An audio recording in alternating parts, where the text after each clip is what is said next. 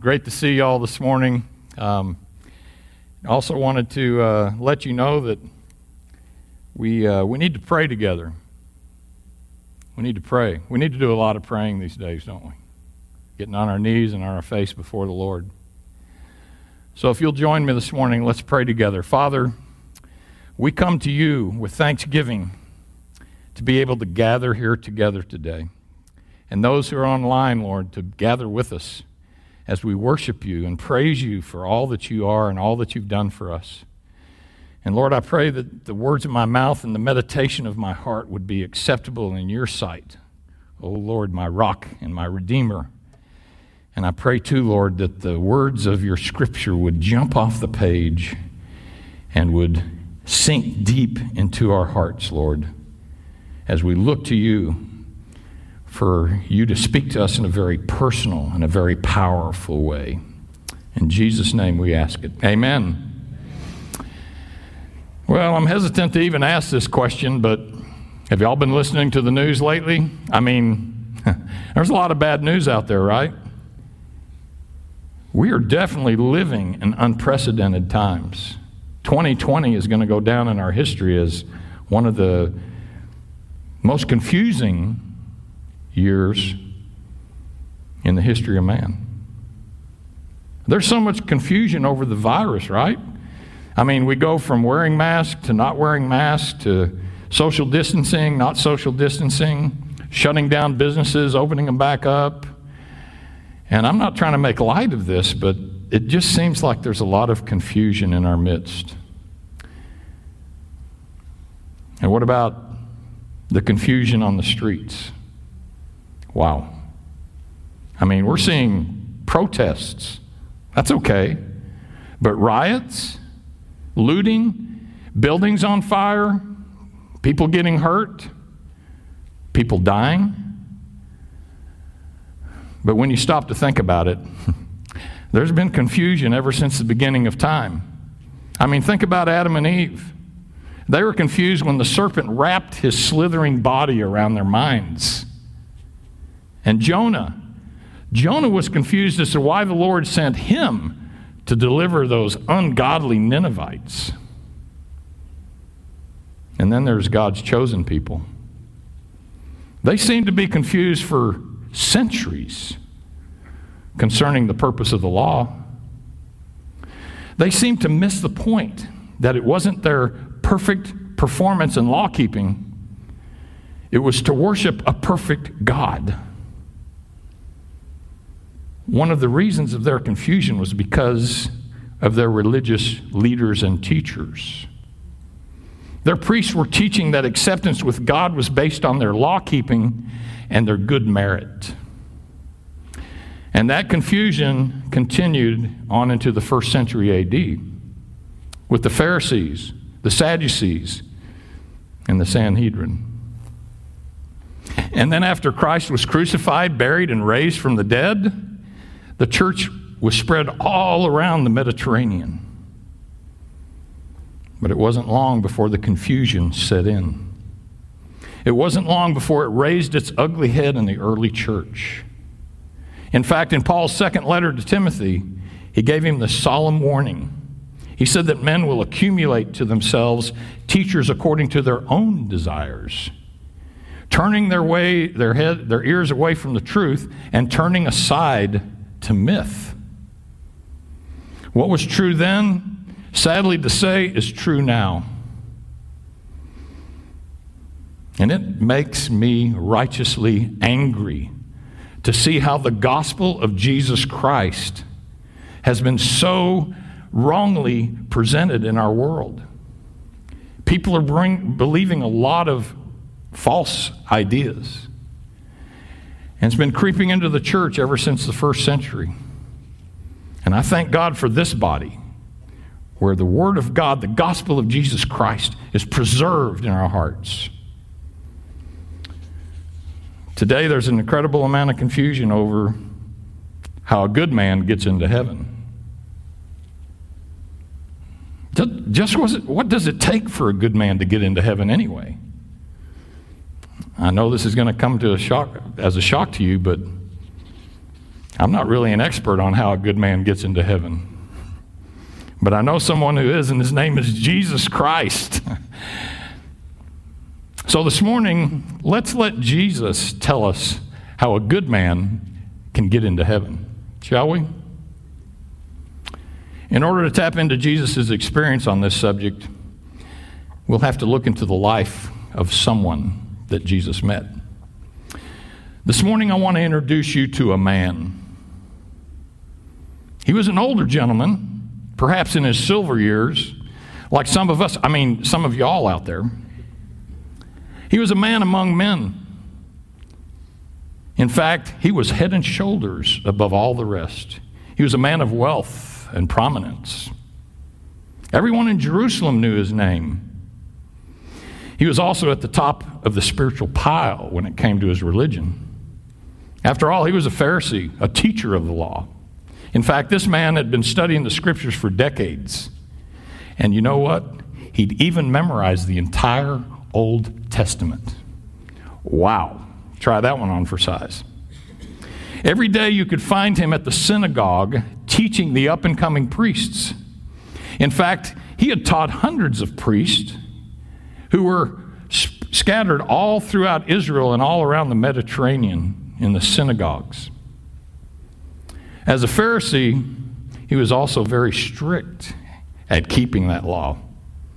He was known on the streets of Jerusalem as one who kept every jot and tittle. He was also a ruler of the Jews, a member of the elite Sanhedrin. Ooh. These men were like our Supreme Court justices.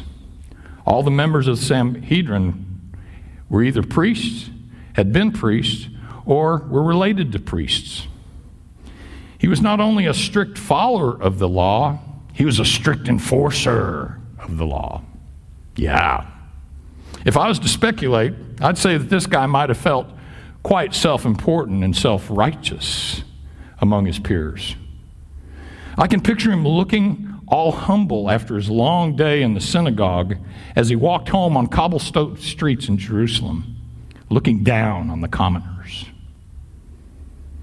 It was later that evening, when it was well into the dark of night, we find him sneaking out of his house, very stealth and under the cover of darkness. He walked down the back alleys to where Jesus was staying, you know, over there on the other side of the tracks. But he just had to go see this man. He and the other religious leaders in Jerusalem had heard much about Jesus. They'd heard some of his teaching and they'd seen some of his miracles. But they'd never seen a display like that one in the temple that day.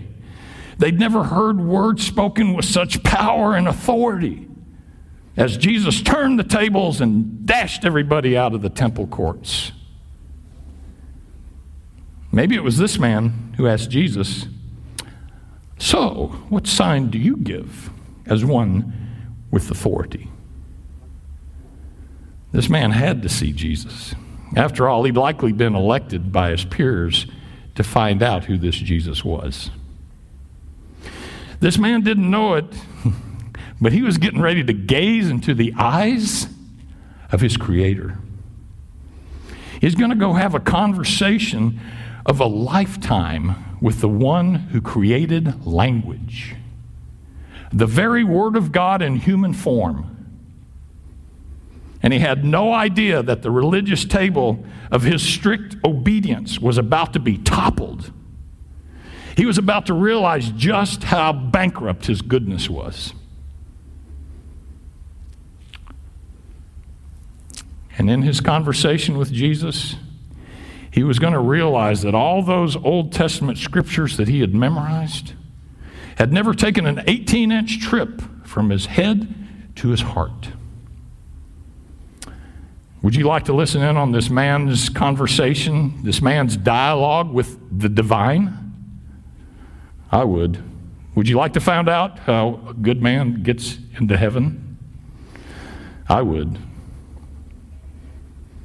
Then why don't we just eavesdrop into this conversation in John chapter 3?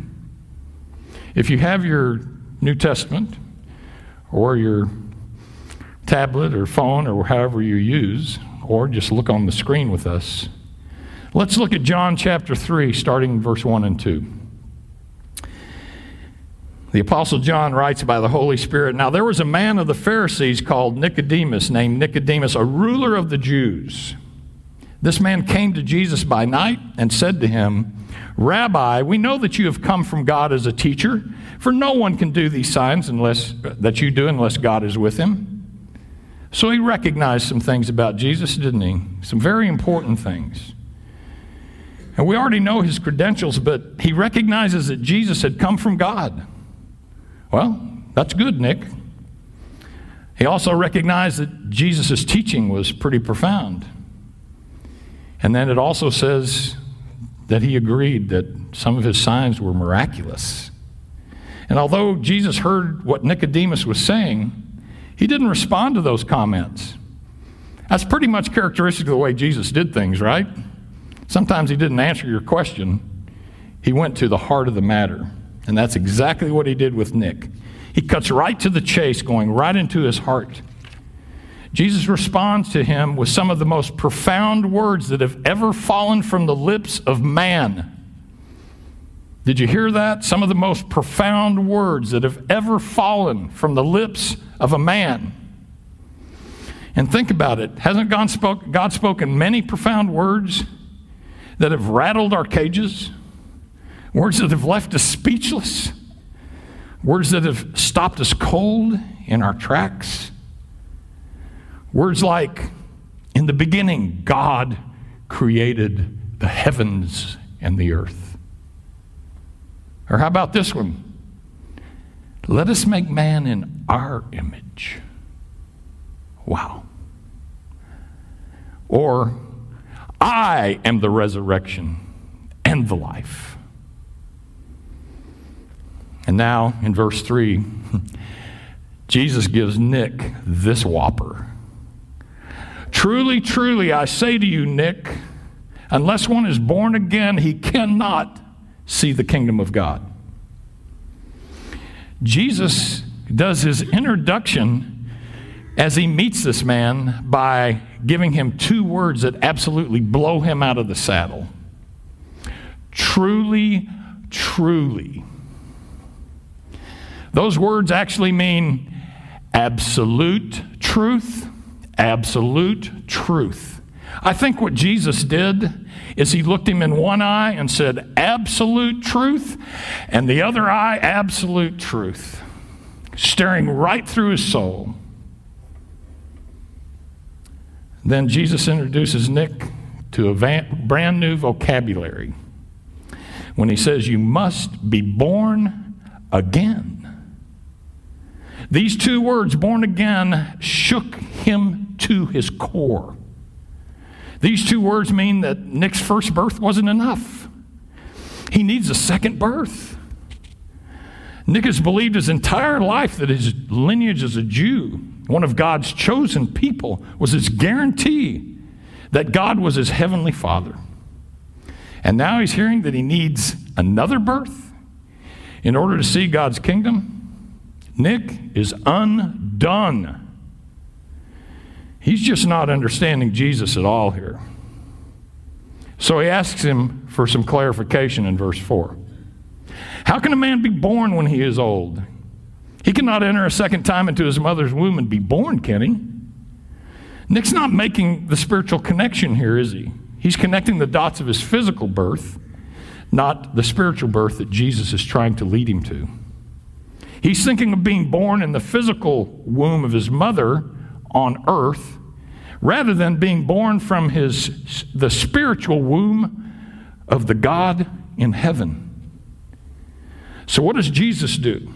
He takes him back to the time when he was a lad, when Nick's dad sat him down for the talk. You know, the birds and the bees. Yeah. Jesus is hoping that this will help Nick make the connection between the physical and the spiritual birth. Jesus begins this lesson in verse 5. Truly, truly, I say to you, Nick, unless you are born of water and the Spirit, you cannot enter into the kingdom of God. That which is born of the flesh is flesh, and that which is born of the spirit is spirit. Did you see it? Did you see it? Did you notice that this time, rather than Jesus saying, Nick, if you're not born again, you won't see the kingdom, this time he says, You will not enter the kingdom. And notice also that Jesus is using this physical and spiritual to help Nick connect these dots together. Unless one is born of the water and born of the Spirit. Jesus sheds more light on the water in verse that's in verse 5 than, and he connects it with the flesh in verse 6. This is not talking about water baptism. This is talking about when a mother is going to give birth and her water breaks and a physical baby comes forth. That's a one time happening in that baby's life. You can't undo a physical birth. It's true in the, in the spiritual as well. When you're born spiritually, you can't undo spiritual birth. It's a one time thing that happens. It's impossible, as Nicodemus is asking that question, how can I go back into my mother's womb? It's impossible to do that, right? It's also impossible to go back into the womb of God. You can't go back into his womb. He's already birthed you. That will never be reversed. You're secure in that. Amen?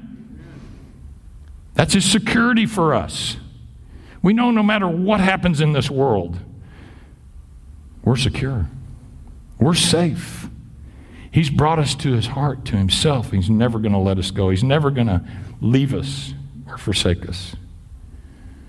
You just can't be unbirthed spiritually. Anybody who has been born again can never be unborn again. In verse 7 and 8, Jesus continues in his attempt to answer Nick's question.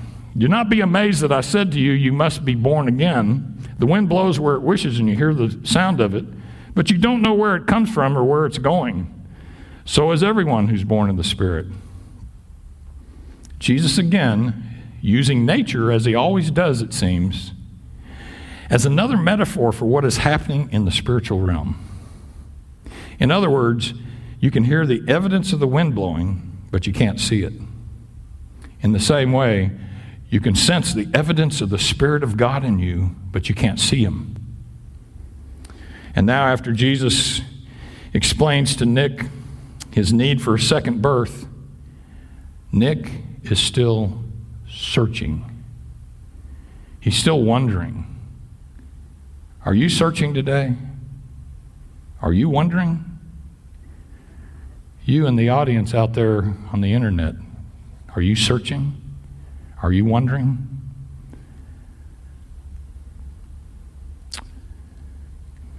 It's interesting where Nick goes with this now. Look at verse 9.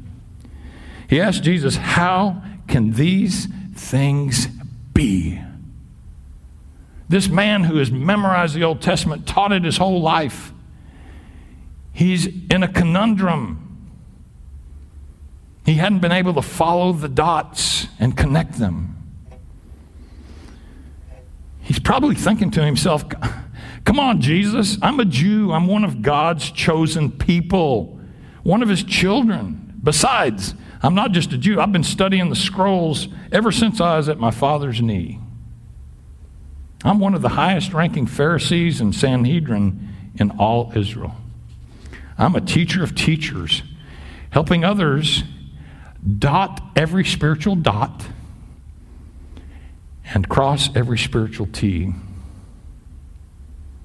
How can you keep saying to me that I must be born again? In the midst of Nick's confusion and frustration, in John chapter 3, verse 10 through 13, Jesus answered and said to him, Are you the teacher of Israel and you don't understand these things? Truly, truly, I say to you, and there it is again, truly, truly, we speak of what we know and testify of what we have seen, and you don't accept our testimony. If I told you earthly things and you don't believe, how will you believe if I tell you heavenly things? Notice what he says No one has ascended into heaven, but he who descended from heaven, the Son of Man. Looking him right in the eye, staring him down. Jesus calls Nicodemus, notice in verse 10, the teacher. That's not a mistake in the Greek, it's very exclusive. Nicodemus is the top teacher in all of Israel. If you want a Bible answer, man, you go to Nick. If you want to know what verse and chapter and verses, go to Nick. He's got it all in here.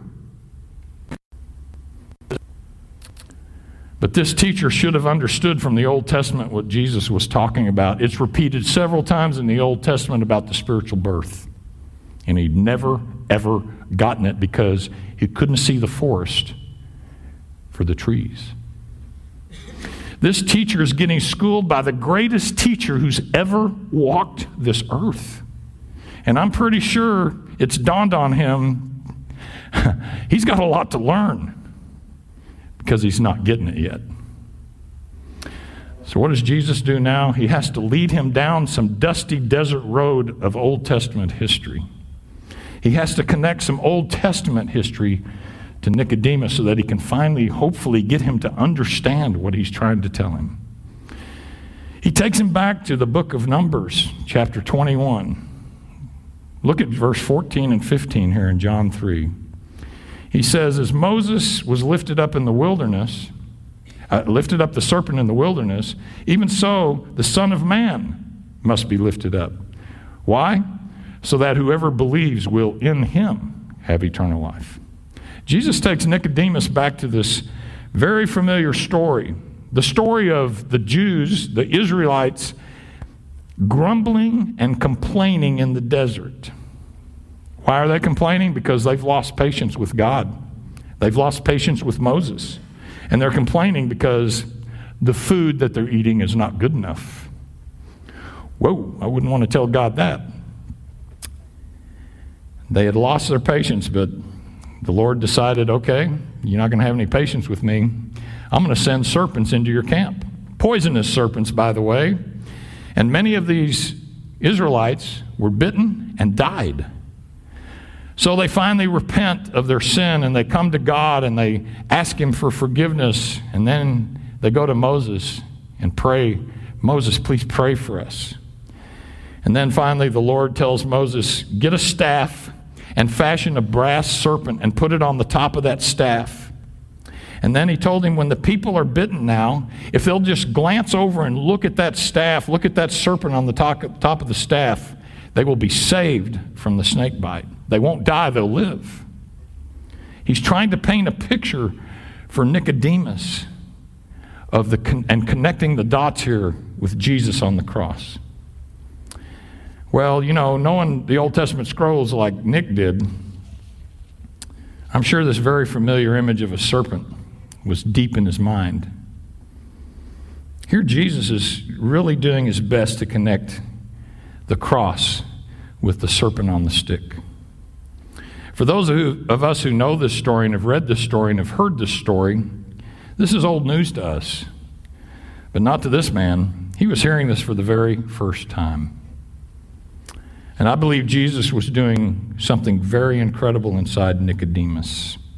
I think he was causing a deep yearning and a hunger to know how to be born again. Think about his responses each time Jesus has brought up this born again idea. He questions how an old man can be born a second time. He asks about going back into his mother's womb and being born. And the final question he asks is, How can these things be? These questions are tormenting him, they're just gnawing at him. And Jesus' answers are causing him to examine his entire life and all the years of his ministry.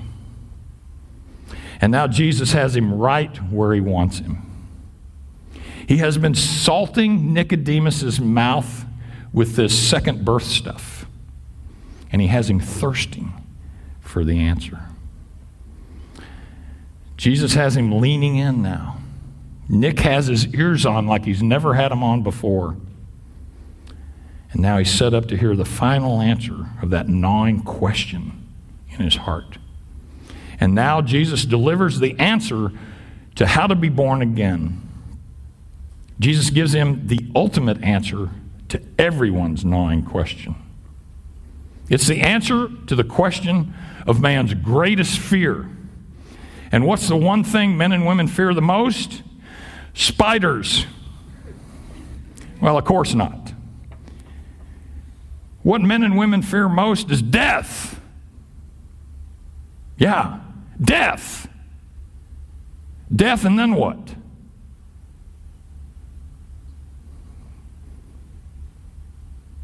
Reed and I and our families have just gone through three weeks of watching three week three people in our family leave this planet.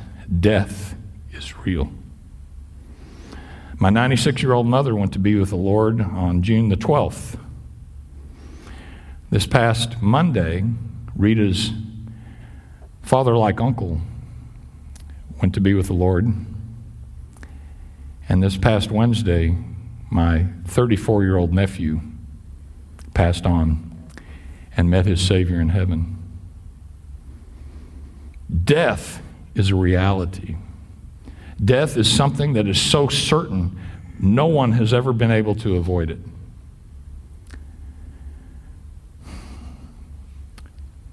And now Jesus answers Nicodemus' question. In fact, he answers all our questions. How can I be born again? How can I receive this new life that Jesus has been speaking of? Notice what Jesus says at the end of verse 14 and 15. He says, Even so, the Son of Man must be lifted up, so that whoever believes will in him have eternal life. Here's his answer to life's most important question. He puts the answer on the lowest spiritual shelf. Why?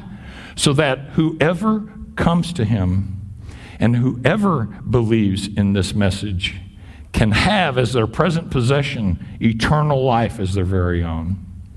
He's finally answered Nick's gnawing question and ours. But rather than assume that Nick understands, because Nick hadn't been very understanding yet, Jesus gives him a much fuller answer in verse 16 and 17.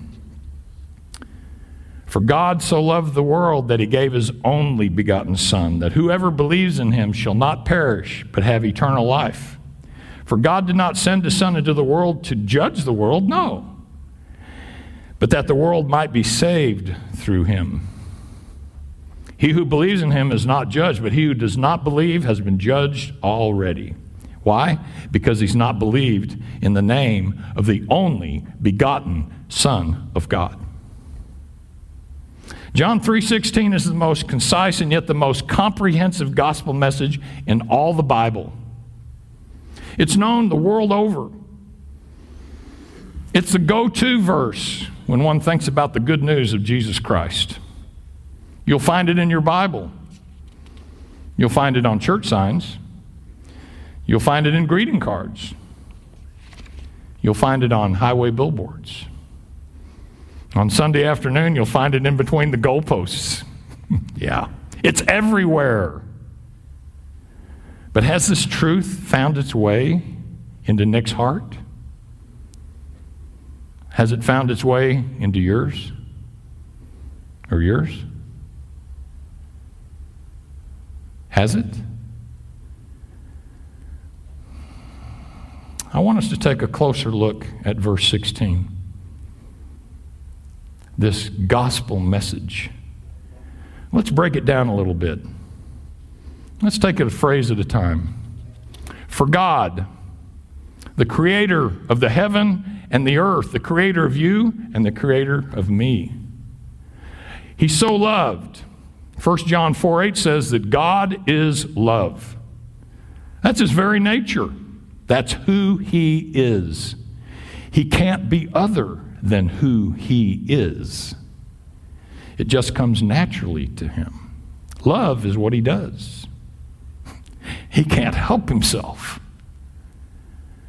the world, that's everyone across the globe, everyone whom He's created on this earth, that He gave.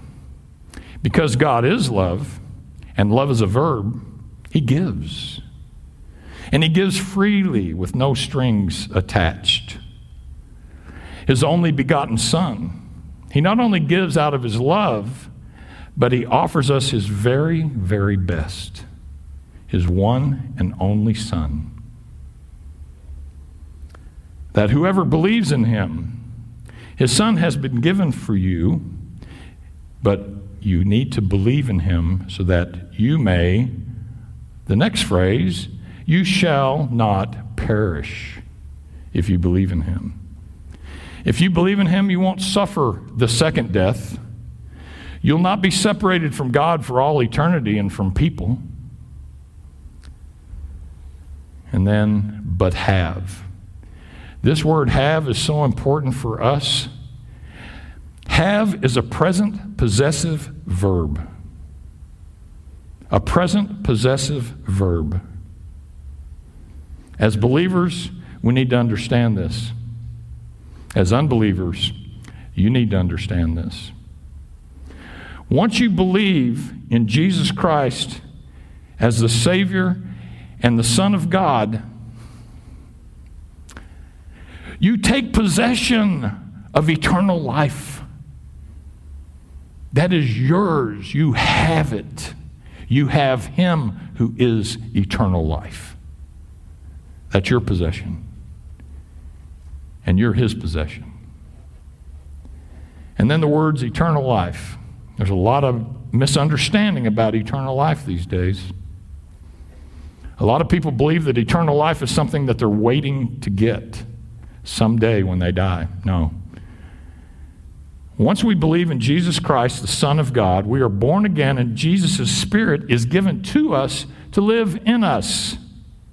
And because this life is an eternal life, we have eternal life living in us the millisecond that we believe.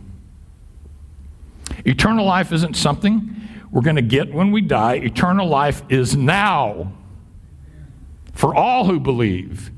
If you've believed, you're already living eternally because the eternal one lives in you. I don't know about you, but John 3:16, wow, thank you Jesus. This verse is so powerful for us. And now look at verse 17 and 18. For God did not send his Son into the world to judge the world, but that the world might be saved through him. He who believes is not judged, but he who does not believe has been judged already by himself. When we don't believe, we're judging ourselves, basically. Because he has not believed in the name of the only begotten Son of God. When you shake your fist in Jesus' face and say, I don't want that gift, you have just judged yourself. You'll be lost forevermore. These verses are basically saying that if we have believed in Jesus Christ, God's Son, we will have eternal life. But if we don't believe in Jesus Christ, God's Son, we will face His judgment for rejecting His free gift. Another way we could say this is if you're born once, physically, you'll die twice, physically and spiritually. But if you're born twice, physically and spiritually. You'll only die once physically. You could say it this way born once, die twice. Born twice, die once. That's guaranteed. That's a guarantee, folks. Well, now that Jesus has answered our question about living forever, answered Nick's question about living forever, What's the final answer to this question? How does a good man get into heaven? I think Jesus has thoroughly answered that question, don't you? As Nicodemus found out, you can't get into heaven depending on your good lineage, your good name, your good morals, your good works, your Bible knowledge, or any other merit badge you bring to the table. Jesus made it crystal clear how we can get into heaven by being born again, by being born from above, by being born twice, by being born of the Spirit of God, by believing that Jesus is the Christ, the Son of God. It's His merit badge we must depend on. It's then and only then that you and I will have His eternal life living in us. Amen? Amen. What a message. What a hope. What a God. What a Jesus. It makes my eyes sweat all the time. Your eyes ever sweat over the gospel? Yeah. It's good news. And this good news brings us this morning to the tables. We have three tables up front here, two on the side and one here in the center. We have elements as we worship together in communion and as we remember Jesus' body being broken for us and his blood being shed for us. These little packets down here are individual packets. If you'll grab one and take it back to your seat when I give you permission to get up, then take it back to your seat, and there's a real thin layer on top. There's two different tabs you have to pull. There's a real thin, clear layer. You pull that one back, and there's a wafer underneath. If you'll wait, we'll receive communion together. And then after you take the wafer, you can peel back the second and have the juice. So, would you gather down around the tables now and grab you one, and we'll. Uh, We'll worship the Lord in communion together.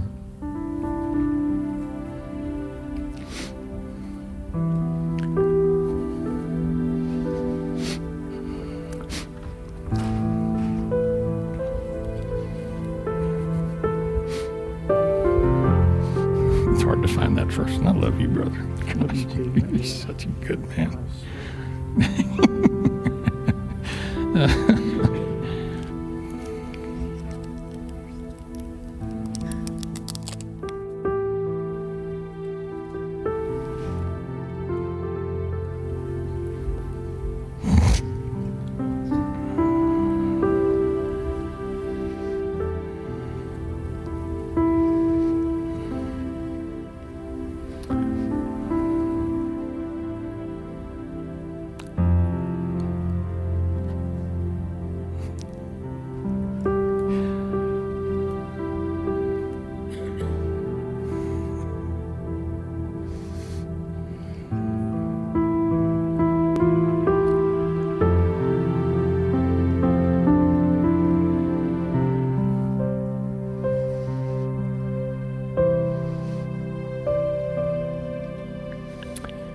Know, we saw a picture this morning.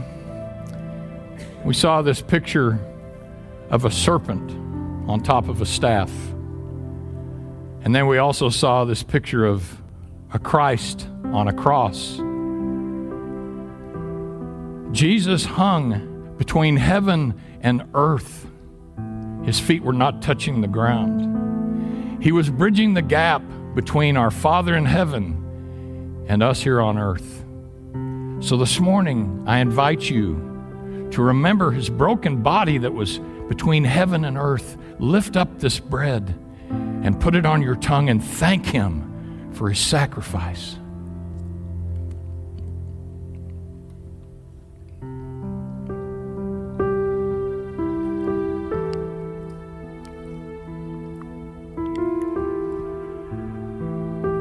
And in the same way, as his body had been broken, hanging there on the tree, his blood spilling all over the ground.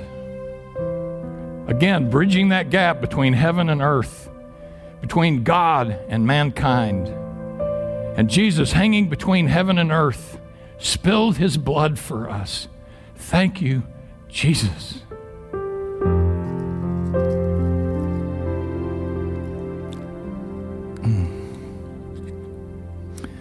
Father, we come before you with hearts that are swelling, hearts that are full of your Spirit, full of your love. And Father, today we thank you. We thank you once again for this gospel. And may this gospel go out to all the world, Lord, through churches all over this planet. And may people come to realize that they need to be born again. And it's only through the blood of your Son, the cross of Christ, where they can find their sins forgiven and open arms of God to receive them. Thank you, Lord. Thank you for this gospel. We love you. In Jesus' name, amen.